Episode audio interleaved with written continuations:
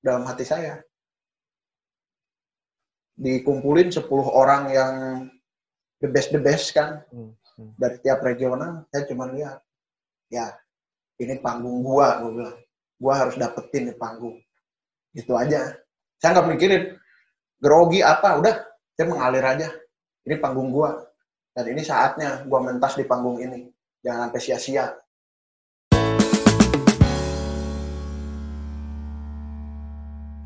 Hmm. harus tetap kita jaga. Sekalipun dia batal mengambil sama kita, kita harus tetap jaga, Mas. Sekalipun batal nih. Ya udahlah, saya nggak, eh, saya ke tempat lain aja. Tetap Hmm. kita harus tetap keep kontak sama mereka. Karena nggak tahu eh, kepuasan dari tempat lain. Karena kan banyak juga kan sales-sales yang baper gitu istilahnya. Ah, dia mah cuma nanya-nanya doang nih. Gue diundang-undang tender tapi gue nggak pernah dapet gitu. Kan jadinya males gitu kan. Itu tetap harus jaga hubungan juga berarti ya. Tetap harus dijaga, Mas. Hmm. Kadang nggak bisa sekali. Kadang baru empat kali ketemu ataupun udah empat kali tender itu baru muncul order kita. Hmm. Dan itu nggak serta-merta langsung jebret puluhan unit. Biasa kalau saya coba deh Bu sama Lucky satu unit dulu. Hmm. Kalau emang ibu ataupun bapak merasa nyaman ataupun puas dengan Lucky, boleh deh Bu ke depannya coba dulu satu unit aja gitu aja. Coba dulu. Kalau misalnya em, apa namanya fleet gitu kan bro, Eh, objection harga kan sangat-sangat lebih kenceng lagi kan. Dalam arti kan harganya kan sangat-sangat apa ya, harus tipis lah marginnya gitu kan. Nah itu gimana Pasti. cara cara nyiasatinnya bro? Kalau saya eh, nyiasatinnya untuk masalah harga, pasti kan nggak mungkin dia main satu vendor, pasti beberapa vendor ada di situ Betul. dan pasti ada perbandingan. Yang pasti sebelum kita berangkat untuk nego ke fleet, kita koordinasi dulu dengan Pimpinan. atasan kita yang, yang terkait pimpinan. Bahkan ya kalau memang merasa merasa kita perlu membawa pimpinan kita, ya kita bawa aja. Karena Hmm. harga sensitif kan untuk Betul. penentuan harga retail sama fleet beda.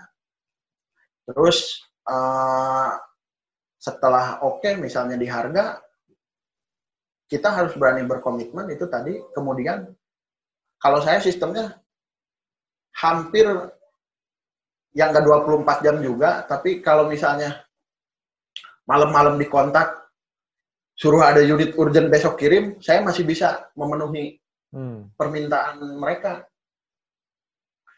Artinya eh, ya jangan sampai susah dihubungin, lama responnya. Sebenarnya balik lagi ke dasar ya sebenarnya, jaga hubungan, eh, Iya. apa, tetap di kontak dan Kalau har- kalau masalah harga, Mas, harga tuh sekarang tiap tiap vendor, tiap dealer, ya paling selisihnya tipis. Nah, Yang paling ininya ya komitmen sama pelayanan kita. Dan sebenarnya ya, kalau dari kor- dari corporate gini beda beda beda sejuta, Betul. beda ratus ribu mah mungkin juga dia merem mata kali ya. Iya, betul. Cuman saya eh, kunci yang lainnya lagi kalau main corporate perlakukan mereka seperti keluarga. Hmm. Kalau saya misalnya kunjungan, saya nggak pernah berbicara ada PO nggak? Hmm. Apa nih yang mau SPK? Hmm. Saya pasti bicara hobi-hobi mereka, Hmm. terus eh, kesenangannya mereka apa, topik yang lagi hangat diperbincangkan apa. Dari situ mengalir, baru eh, nggak di awal langsung nodong. Ini PO bulan ini berapa? Itu orang juga males juga kalau kayak begitu. Hmm. Hmm. Berarti Dan berarti eh, visit gitu sering dong ngobrol-ngobrol gitu. Nggak ada nggak ada tu, apa maksudnya dalam arti tidak harus melalui ke PO kan nanya namanya nanya, nanya kabar gitu silaturahmi datang aja gitu ya. betul. Saya perlakukan mereka seperti keluarga. Bro, kalau misalnya eh, namanya sales, namanya wiraniaga gini kan pasti kan eh, motivasi kan naik turun, Bro. Betul. Em, awal-awal juga mungkin lu kan tadi sempet down gitu, terus jualan lumayan naik. Pasti kan selama dari berapa tadi Lim- 2015 ya? 2015. Udah lima tahun kan, pasti kan naik turun nih. Nah Naik itu turun. gimana caranya jaga supaya bisa eh, tetap konsisten, bro? kalau misalnya hukum sales udah pasti ya mas. Hmm. Uh, kita kadang demotivasi pasti pernah pernah ada. Cuman kalau kita lagi di bawah, contohnya nih salah satu contoh lagi kondisi pandemi begini, hmm. banyak kan sales, aduh gimana nih corona kita ke, ke depannya mau gimana gimana. Hmm. Hmm. Kalau saya kuncinya cuma satu, jaga pikiran kita, jaga hati kita supaya kita tetap happy dan tetap senang. Terus uh, kita ingetin, ingetin, kita pernah jualan segini nih dulu, masa sih sekarang nggak bisa? Hmm. Ingatnya yang baik-baik aja, ingat yang baik-baik aja. Kalau ketika kita lagi down, kalau kita lagi turun, wah gua dulu bisa nih, hmm. DO sampai segini. Nah, um, kalau misalnya gue main ngomongin kontes nih, ikut kontes kemarin, bro. Oh iya. Kemarin kan baru baru hari ini kan? Maret ya? Maret apa kapan sih kontesnya? Februari. Februari, Februari. ya? Februari. Uh, di Bali berarti ya? Di Bali, betul. Wes. Uh, eh by the way, tadi pengen trip jalan-jalan ke luar negeri udah kesampaian belum, Bro? Alhamdulillah udah. Weh, ya. udah udah ke mana aja nih? Mungkin buat orang sales-sales yang baru bergabung udah ke mana aja biar tahu. Ya ke Eropa. Pertama kan uh, kita Eropa sih belum mas, oh, Eropa belum. belum. Asia Asia udah Asia. Ya kita pertama kan yang dekat-dekat aja dulu karena saya belum pernah menginjak namanya ke luar negeri. Namanya dari kampung nggak kepikiran mau ke luar negeri. ya pertama ke Malaysia, Singapura, Thailand, habis itu Korea dan tahun ini tahun ini ke Jepang. Wih, berarti Asia ab udah habis nih bentar lagi ya? Ya, yang belum Afghanistan sama Suriah. Masya Allah, jangan bang. Nanti kagak balik lagi ntar. Nah, kalau misalnya kemarin kontes gitu kan, itu gimana ceritanya? Kok bisa bisa bisa masuk? Pasti kan ada pemilihan dari Betul. Uh, regional dulu kan? Itu gimana ceritanya? Ya. Uh, pertama kan itu kontes itu ada dua indikator. Hmm. Ada dua indikator yang menjadi penilaian mereka yang pertama rata-rata produktivitasnya. Terus yang kedua uh, ada kelulusan kita di sertifikasi produk. Hmm. Sertifikasi produk. Jadi ketika tiap bulan tuh ada reportnya hmm. yang bisa masuk kontes siapa-siapa aja.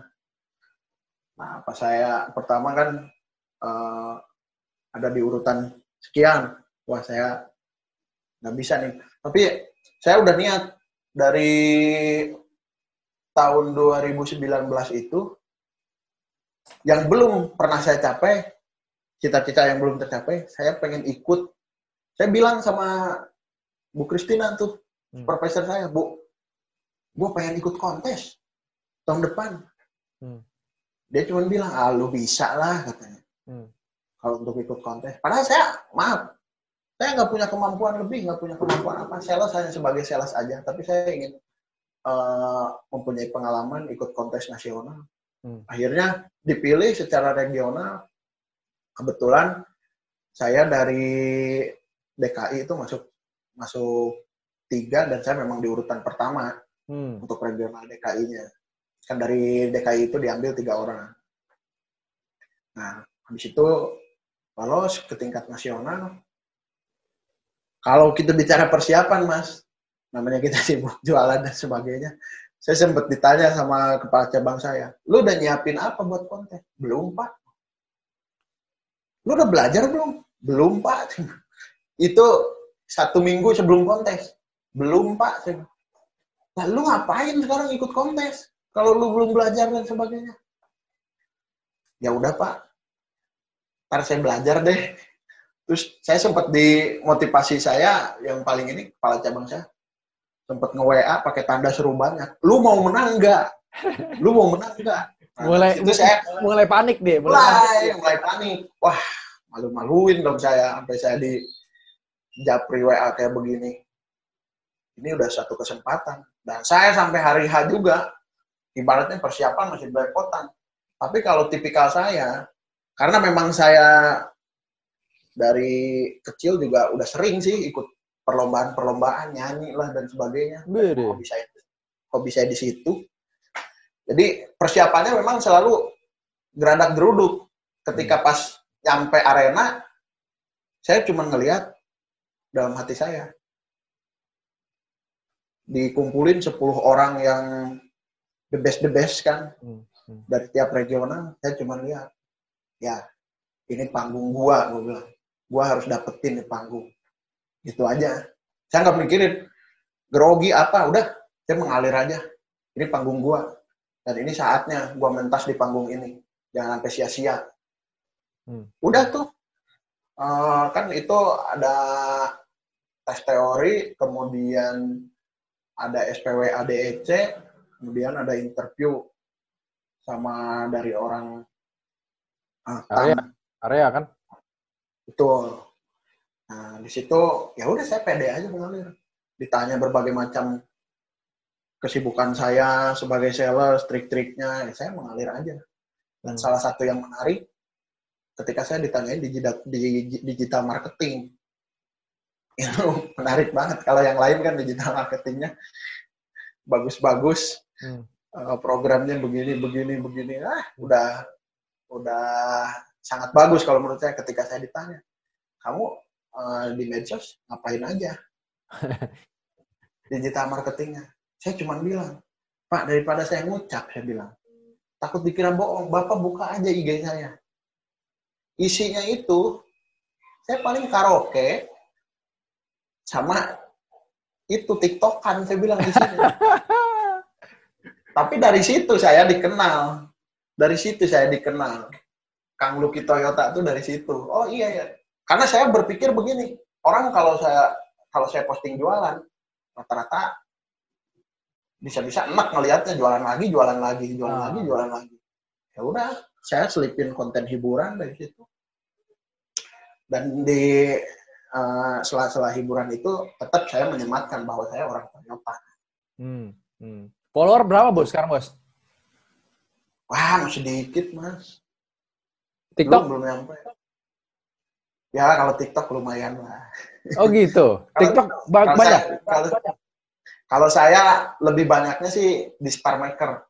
Jadi aplikasi kayak mirip semulai begitu. Oh. Di Star Maker udah banyak.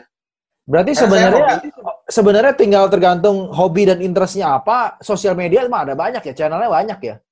betul. Saya lebih banyak di Star Maker karena saya hobinya nyanyi. Biar kata suaranya sumbang juga nggak apa-apa dah. Oh. Berarti eh, suara sumbang, muka pas-pasan, tapi tetap terus bikin konten aja terus ya. Ya, begitulah. Karena kalau bikin konten itu ganteng-ganteng sekalian, jelek-jelek sekalian. Oh. Kalau di tengah-tengah nggak dapet. Oh iya iya. Berarti mesti dijelekin lagi dong Mas mukanya, Mas.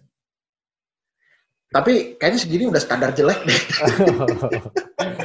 Iya iya iya iya. Nah, kalau misalnya terus berarti jadi kalau kita ikut kontes yang penting PD dan mungkin juga yang yang ditanyakan dan didiskusikan sebenarnya kan apa yang kita lakukan sehari-hari sebenarnya.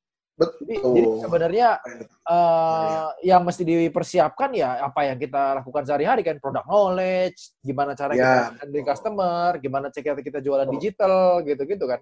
Kita marketing, terus handling komplain juga ditanya juga handling komplain. Hmm, hmm. Nah, paling saya paling eh, yang paling susah itu saya kalau ditanya handling komplain.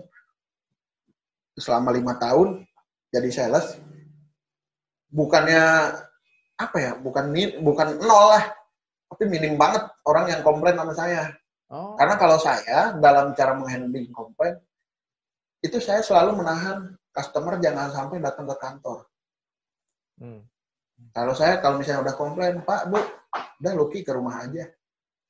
Jadi saya udah selesaikan di di bawah dulu dan saya paling paling anti kalau misalnya udah komplain dilempar ke atasan. Hmm. Karena ntar customer itu bakal dihandlingnya sama atasan saya. Hmm. Jadi bukan customer saya. Hmm. Pasti saya semaksimal mungkin saya yang handle itu customer.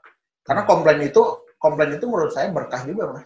Hmm. ketika kita bisa menghandle dengan maksimal, dia merasa terpuaskan, uh, dia pasti ngasih referensi ataupun melakukan pembelian RO lagi, Hmm. repeat order lagi.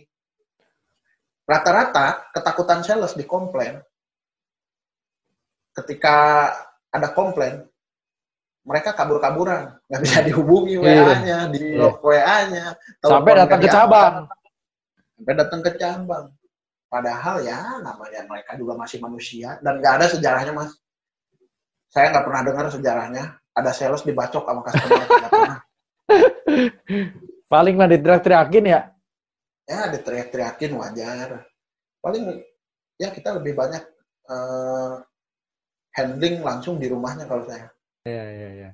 Eh, bro, em, Ya. lo ngalamin ketika jadi sales kan udah, udah lima tahunan nih. Ada momen terberat nggak bos dalam dalam proses lima tahun ini di mana lo susah gitu ibaratnya pernah nggak? Yang pastinya pasti ada mas selama lima tahun eh, jadi sales. Salah satu yang saya bikin terberat ya momen ini dua bulan ini. ini momen terberat karena eh, si COVID ini kalau mungkin kita berkaca kayak krisis moneter ataupun ya situasi keamanan yang nggak kondusif kayak 98 kan yang lumpuh cuman Jakarta doang paling daerah-daerah masih bisa berjalan masih bisa jualan tapi kalau si covid ini udah sampai ke sendinya sendi-sendinya udah rusak bisnis kita punya customer fleet juga ketika kita tawarin ya sama pasti dia eh, Pending ya. mengurangi pending, mengurangi pengeluaran mereka, bla bla bla lah pasti ada alasannya. Tapi eh, kita berpikir ketika corona ini ada yang bilang, aduh bro jualan mobil mah kayak nyari kayak nyari jarum di dalam jerami. Cuman Hmm. kan ibaratnya ketika bicara nyari jarum di dalam jerami, oh berarti masih ada jarumnya. Hmm, hmm, Yang paling bahaya cuma nyari-nyari di jerami nggak ada nggak ada apa-apanya. hmm. Tapi kalau udah dia nyari jarum di dalam jerami, ya udah masih ada jarumnya. Hmm. Siapa yang cepet dia dapet. Pasti mas kalau kalau volume pasti ibaratnya turun lah. Hmm, hmm. Tapi jangan sampai kita ngedrop banget. Cuma Jadi- ya Intinya juga harus melihat apa namanya eh, sisi positif dari ini semua kali mas ya. oh iya iya bener. Sisi positifnya banyak pelajaran yang kita ambil mas. Contohnya kayak saya belum maksimal digital marketing, saya Hmm. lebih banyak di rumah kan lebih banyak belajar untuk buat buat konten, buat konten digital marketing.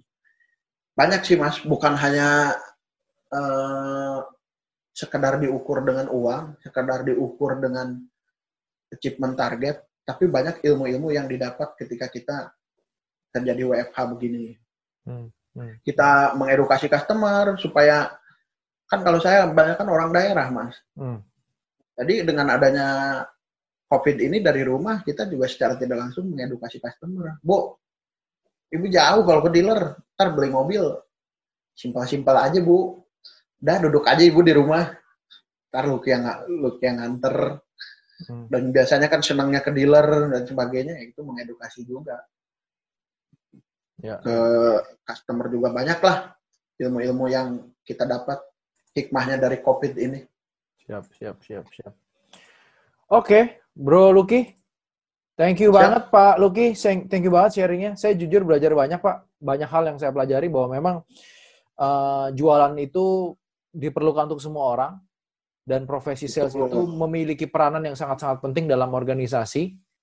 Dan juga yang saya salah satu alasan saya lakuin diskusi-diskusi seperti ini adalah saya juga berusaha untuk me- membuktikan bahwa memang eh, apa namanya yang tadi kita bicarakan menjaga hubungan dengan pelanggan, memperlakukan pelanggan seperti keluarga itu pada dasarnya eh, terbukti untuk berhasil untuk melakukan penjualan karena kan banyak yang alasan dah buang-buang waktu lah itu saya nggak sempet lah ada target lah padahal itu semua yang jangan dilihat itu sebagai dua hal yang terpisah tapi dilihat itu sebagai sesuatu yang mendukung untuk Harus jadi kita. satu kesatuan, Mas. betul Harus betul jadi satu kesatuan.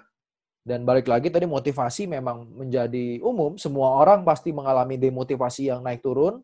Jadi, Tapi tinggal bagaimana kita mengingat bahwa kita kerja buat apa, apa yang ingin kita capai, dan mengingat bahwa momen-momen positif kita juga pernah mencapainya, kenapa sekarang kita nggak bisa lagi. Dan saya rasa betul.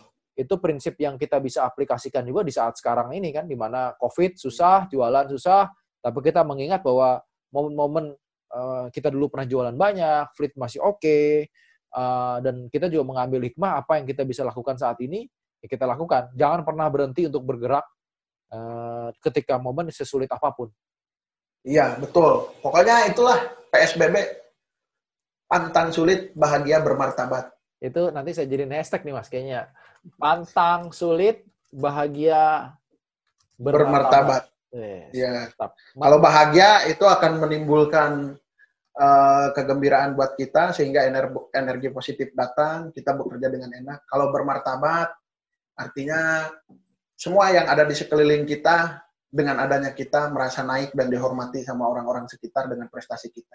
Karena sederhana, tapi saya rasa itu berpengaruh banyak terhadap pola pikir kita, cara kita bekerja. Betul. Walaupun di rumah ya. kan tantangannya kan banyak. Terima kasih Mas Duki, uh, senang sekali. Mudah-mudahan nanti kita bisa dipertemukan setelah COVID dan setelah ini semua terjadi, semua selesai gitu ya. Amin. Sehat selalu. Satu kehormatan buat saya. Waduh, saya telah dipercaya sama Mas Renat. Siap, siap, siap kebanggaan saya juga. Ya.